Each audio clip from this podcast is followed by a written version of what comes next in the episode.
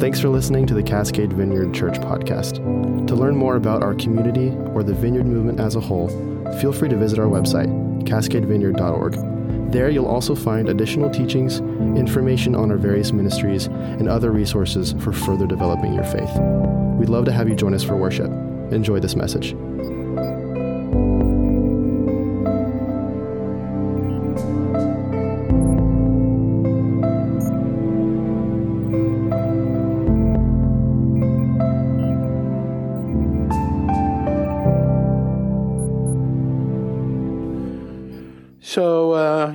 Good morning, all. Nice to see you on this uh, early summer, intermittently sunny and rainy day. Welcome to the PNW, right? Summer is upon us, uh, school is getting out, and uh, the, uh, the summer blockbuster movie season is here, right? Woo woo. There's uh, all the Top Gun. So I was going to just ask about that. Top, anybody see the new Top Gun movie? Anybody going to see the new Top Gun movie? Okay, some of you are excited to see that. Yeah. Uh, you know, it's interesting to me. It's a sequel of a movie that came out 35 years ago. How do you wait 35 years between movies and do a sequel? A good percentage of the people that will go to see the movie weren't even born yet when the first one came out. How does that work? The other thing about that particular movie that bugs me, and I'm just gonna, I'm just airing some laundry here this morning. Does it bother anybody that, that Tom Cruise looks exactly the same as he did 35 years ago? Does that bother you? It's Scientology. It's, I think it's like cybernetics or something. That's, that's weird to me. That's weird to me that a guy, but you do have the Buzz Lightyear sequel coming out. Buzz Lightyear also does not age. He looks the same. And then the new Jurassic Park is out and is coming out, and the, the dinosaurs don't age. They're the same. So those, those dinosaurs and Buzz Lightyear and Tom Cruise, they're all kind of that same thing. Good movies, good favorite scenes, memorable scenes, memorable quotes. So uh, AFI, American Film Institute, put out a list of the top 100 movie quotes of all time. Anybody want to guess what the top? Don't put it up yet. Oh, you Oh, how can I play games? It's gone. You already saw it. Number one movie quote of all time? Frankly, Mike, would you have said that without seeing it? No. You, who would, anybody, go ahead, go ahead. You ruined my game. Frankly, my dear, I don't give a damn. Gone with the Wind, 1939. Coming in at number two, I'm going to make him an offer he can't refuse. Marlon Brando, The Godfather. 1939, a very good year for movies. Number four, Toto, I have a feeling we're not in Kansas anymore. Coming in at number eight, May the Force be with you. Star Wars. Don't switch. But the one that uh, I want to, the, the, point of all this is the one I uh, caught my eye. Go ahead now. Gosh, where's my, where's my good help when I need it? Coming in at number 13. Anybody remember Love Story? Ryan O'Neal, a couple people, Ryan O'Neal, Ali MacGraw. Love means never having to say you're sorry. Number 13 on the all time list of, of great movie quotes. Who agrees with that? that, so that's the point. That's the number 13th greatest movie line of all time, and no one buys it. It no one buys it. Uh, I, ha- I have determined uh, that love means having to say you're sorry fairly regularly, right? I mean, it's just part of the game, right? Um, and then the point is this you know, love, love is, is a fairly complex issue right? It is. It's complex. There's lots of there's movies about love. There's lots of uh, productions of all kinds. There's songs about love. Let's let's look at the lyrics of a couple songs about love. This is uh, the former band of one Johnny Wimber, the Righteous Brothers, back in the fifties. Uh, you you never close your eyes anymore when I kiss your lips. There's no tenderness like before in your fingertips. You're trying hard not to show it, but baby, baby, I know it. You've lost that love and feeling. Whoa, that love and feeling. You lost that love and feeling. Now it's gone, gone, gone. Whoa. Yeah, so so love. They're they're they're telling us that that feeling, all the butterflies and the warm fuzzies and the goosebumps, all that, that's gone away. No mas. I think um, in my estimation, 70s rockers, Boston got it a little closer to reality. Go ahead. It's more than a feeling, more than a feeling, more than a feeling. Um, uh, so we're going to start a new series today, in case you haven't wondered. Um, notice titled uh, "Love Is." Go ahead and go to "Love Is." What? I'm not going to not rock songs. Love is. Um, I, I, always regret when I do this. I'm just this true confessions. I, I I plan a series that uh, is on a well known or beloved passage of Scripture, and there's so much pressure. I just feel like I should just teach out of Ezekiel 35 or something, and then no one cares. There's no pressure. But uh, the series today, uh, beginning today, and over the next uh, several weeks, is going to be a deep dive into 1 Corinthians 13. Um, so this morning, our title, our introductory message in this uh, series, go ahead is love is more than a, a feeling. So let's pray and we'll, uh, we'll jump in. Father, uh, just thanks for our worship time this morning, for community, for friends and family. We love you. We, we honor you and give glory to you. I pray you would give me some sort of uh, clarity and wisdom as we try to uh, take a look at your word. In your name we pray. Amen. All right, First Corinthians uh, chapter 13. We're going to, uh, just the intro today. First, uh, first three verses, um, which uh, for some reason, oh, I do have it. Uh, if I speak in tongues of men and of angels, but do not have love, I am only a resounding gong or a clanging cymbal. If I have the gift of prophecy and can fathom all mysteries and all knowledge, and if I have faith that can move mountains, but do not have love, I am nothing. If I give all I possess to the poor and give over my body to hardship that I may boast, but do not have love, I gain nothing.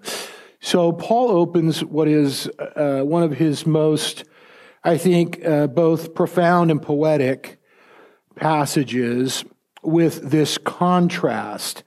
And he says, if I could speak in tongues, which, you know, if you speak in tongues, you would say, yeah, that's a good thing. It's helpful uh, but I don't have love, it really doesn't mean anything. And he continues with, uh, you know, on Pentecost Sunday, the gifts of the Spirit, the prophetic words and words of knowledge and wisdom and all that.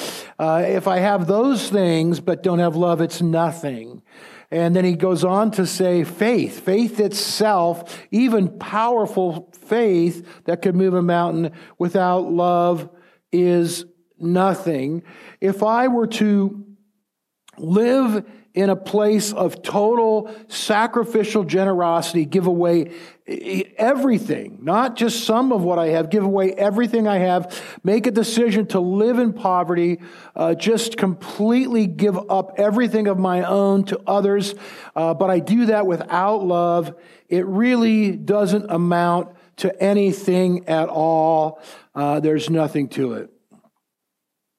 I thought that uh, in case there was any confusion over uh, what he is trying to say here, we would do one of our favorite little things, which is all to break for Greek. Uh, if you want to go to the next slide, we're going to look at the word nothing this morning. The original word in Greek is oudeis, and it means no one, none, or nothing. No one, nothing at all is a powerful negating conjunction. It rules out by definition, that is, shuts the door objectively and leaves no exceptions. I didn't write this. This is straight from Strong's. It is deductive in force, so it excludes every, any example that is included within the premise supposition. Oudeis, not one, none, categorically excludes, declaring as a fact that no valid example exists. So if you were wondering, does he really mean nothing? Yes, he means nothing. Nothing, nothing, nothing. Um, you know, as I was thinking about it, the gifts of the Spirit, faith, poverty, all that, I, I, I suppose by association we could add other things. We could say, if you have a really great church with super cool worship and deep engaging sermons and wonderful community and fellowship. Even that stuff without love really is nothing. So, love is a non negotiable. It's, it's, it's all or nothing. Uh, so it's, it's a non negotiable proposition. Nothing else that we can do in the context of our faith, of our Christianity, if you think of your Christian life and everything that that entails, nothing we can do amounts to anything. It means nothing. It has no value, no purpose, no anything at all if we neglect to love. Something as I was just uh, praying and, you know, kind of meditating or whatever this week on this, I felt compelled to add is that I don't see any qualifiers here. I don't think it says that we are to love except for immigrants or except for the LGBTQ community or except for a woman who's had an abortion. It's really definitive. We are to love. That's the answer. It also strikes me that, you know, some of the people in those categories that might be otherwise excluded are the very people that Jesus chose to hang out with. And, and what is, which is, that's one dynamic. But the weirder dynamic to me is that those same people really like to hang out with him.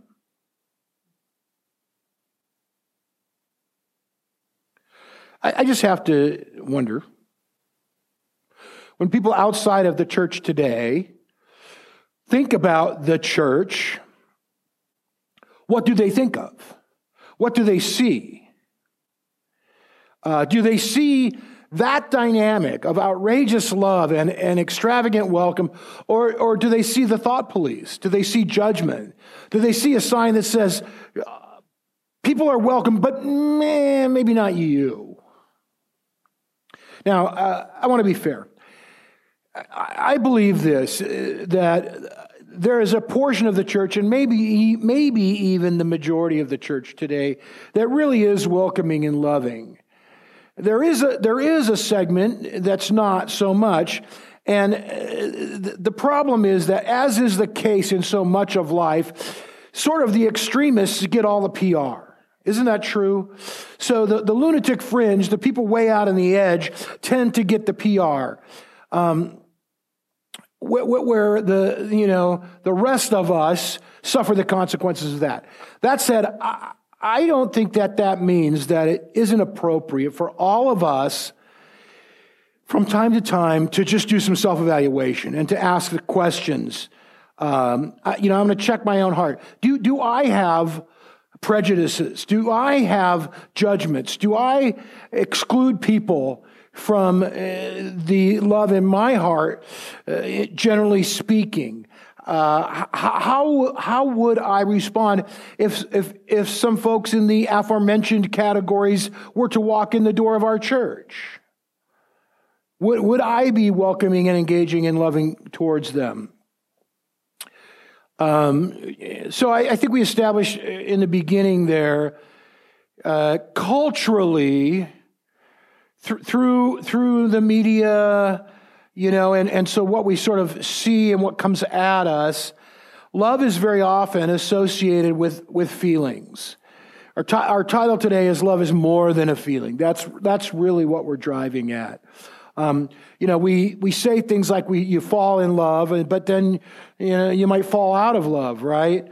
Um, you, when, we, when, when somebody is in love, you get that sort of warm, wonderful, cuddly kind of feeling. And it's all very nice and it's a blessing. And I'll be honest, let's just, let's just say that there are feelings associated with love and that's a good thing. We all, we're all happy for that. I'm glad that that's the way it is.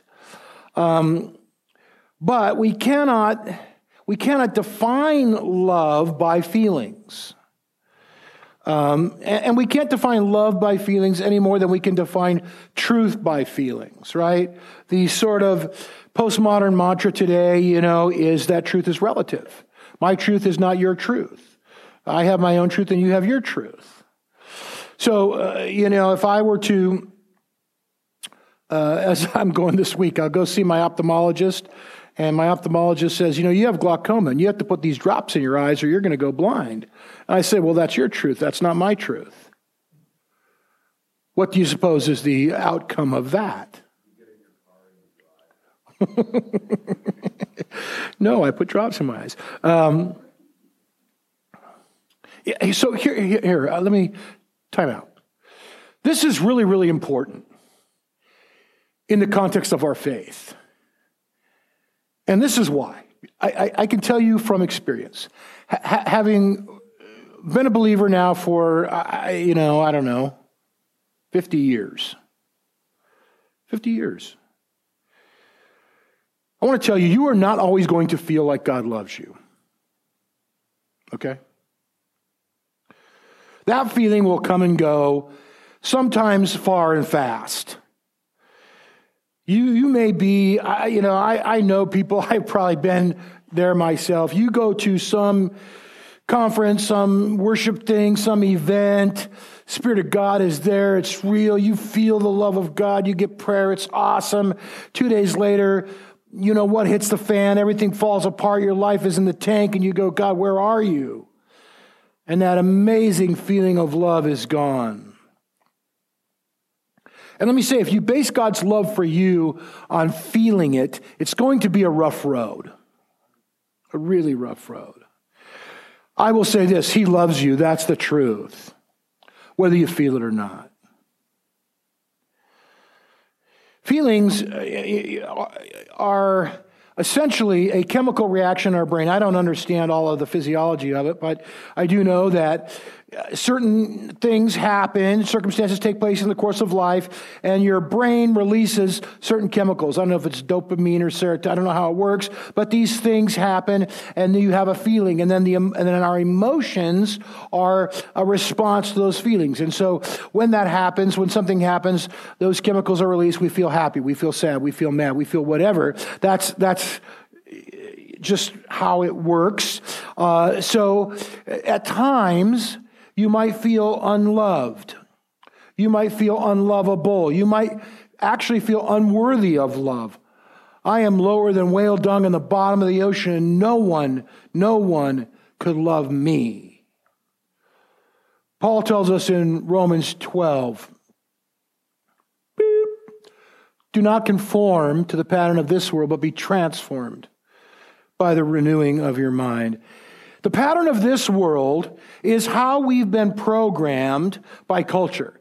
That is what we take in through movies and music and, and uh, social media with lots and lots of Photoshop.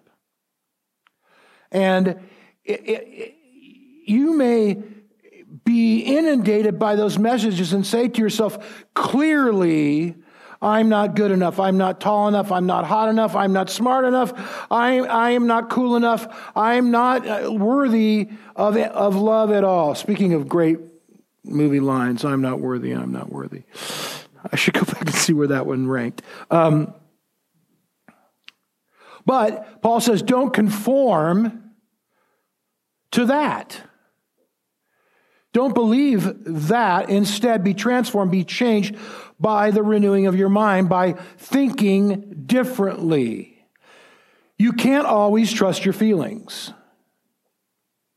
See, I might say to you, you say, I don't feel, I don't feel loved. I don't feel worthy.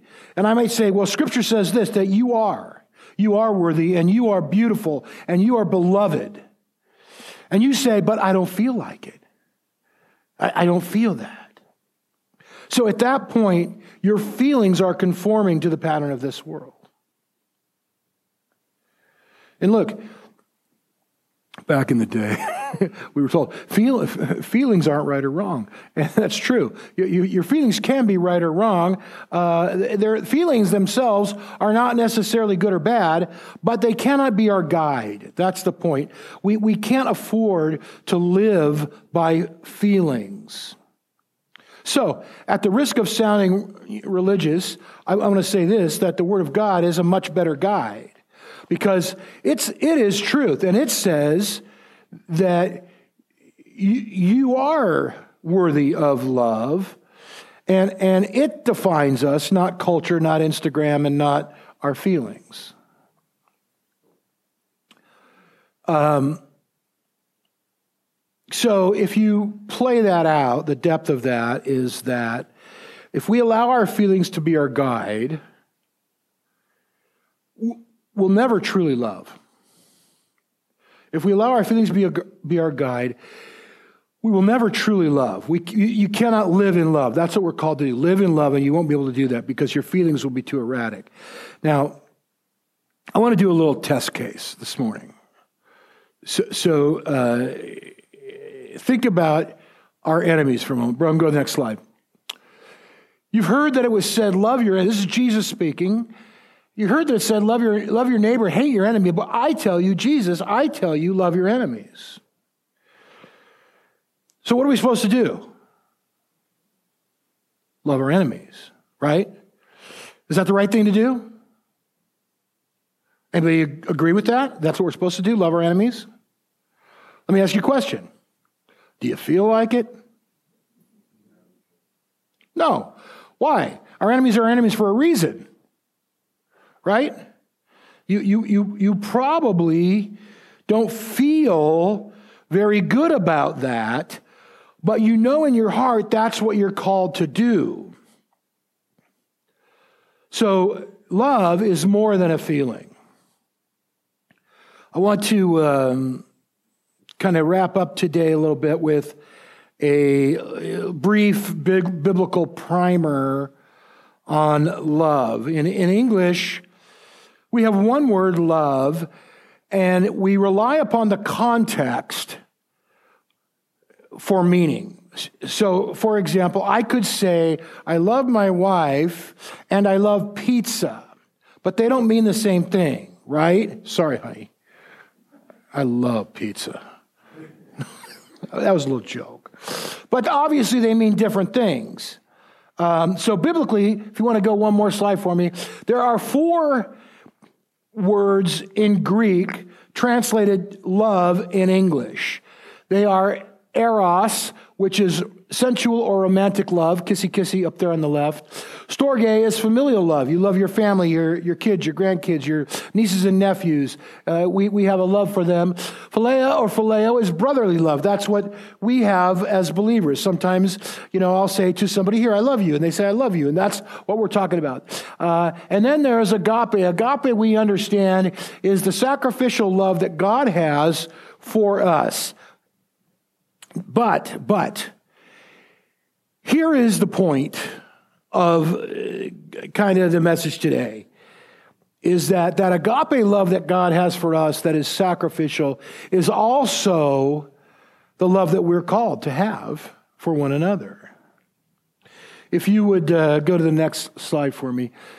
John chapter 15 says, My command is this, Jesus speaking again. Love, and that is agape, each other as I have loved you. Greater love, agape, has no one than this to lay down his life for one's friends. So Jesus is saying, This is what I did for you. I loved you with agape love, but I'm commanding you as well to love each other that same way. Go to the next slide. In Romans, Paul makes it clear that that's the love that God has for us. Who shall separate us from the love, agape, of Christ? Neither height nor depth nor anything else in all creation will be able to separate us from the agape love of God that is in Christ Jesus our Lord. Now, here's the punchline. Go one more for me. 1 Corinthians 13, where we began today. If I speak in the tongues of men and of angels, but do not have love, agape, I'm only a resounding gong or a clanging cymbal. If I have the gift of prophecy and can fathom all mysteries and all knowledge, if I have faith that can move mountains but do not have agape, I am nothing. If I give all I possess to the poor and give over my body to hardship that I may boast but do not have agape, I gain nothing. So the non negotiable love that Paul says we're to have for one another, the, the love that is described in 1 Corinthians 13, is that same self sacrificial love that God has for us. And it really is more than a feeling because it really is a commitment. It's a self sacrificial commitment that says, I choose to give value to another person. That's really what I'm doing in loving you is I'm, I'm ascribing worth to you. Um, and I'm willing to do that even at a cost to myself even, even if it means me taking the back seat, I'm going to ascribe that value to you. And that uh, is way, way beyond a feeling. That's my point today. Love is more than a feeling. That really is a commitment and a conscious decision. It's an affirmation of worth of another person. It's, when I say I love you, it really means you are worthy. And I acknowledge that before God, that you really are created in the image of God. You really are beloved of God. And Jesus really did die for you. That's what it means when I say, I love you. Agape love is comprehensive. It, it involves the whole person. And it's how Christ's likeness really is formed in us. The process of walking our life out with Christ day by day is learning to love that way, sacrificially putting others before for ourselves. It's, it's how we learn to love unlovable people. And let me just say, you will not be successful at this all the time. There are times in which you are not going to be that loving. There are those times when I'm in the fast lane and there's the guy in the Prius in front of me going 50, thinking he's doing everybody a favor.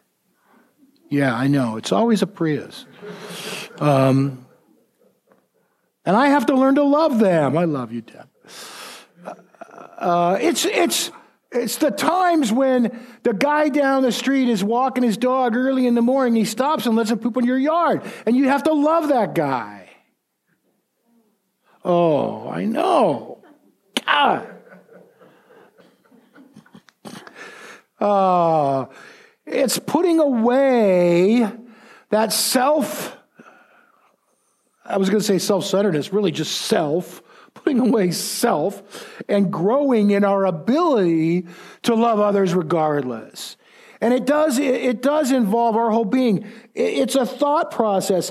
It's not just our hearts. It's our, it really is our minds because it's a conscious decision to say, I'm going to look past the externals and I'm going to agree with God and say, this person is worthy.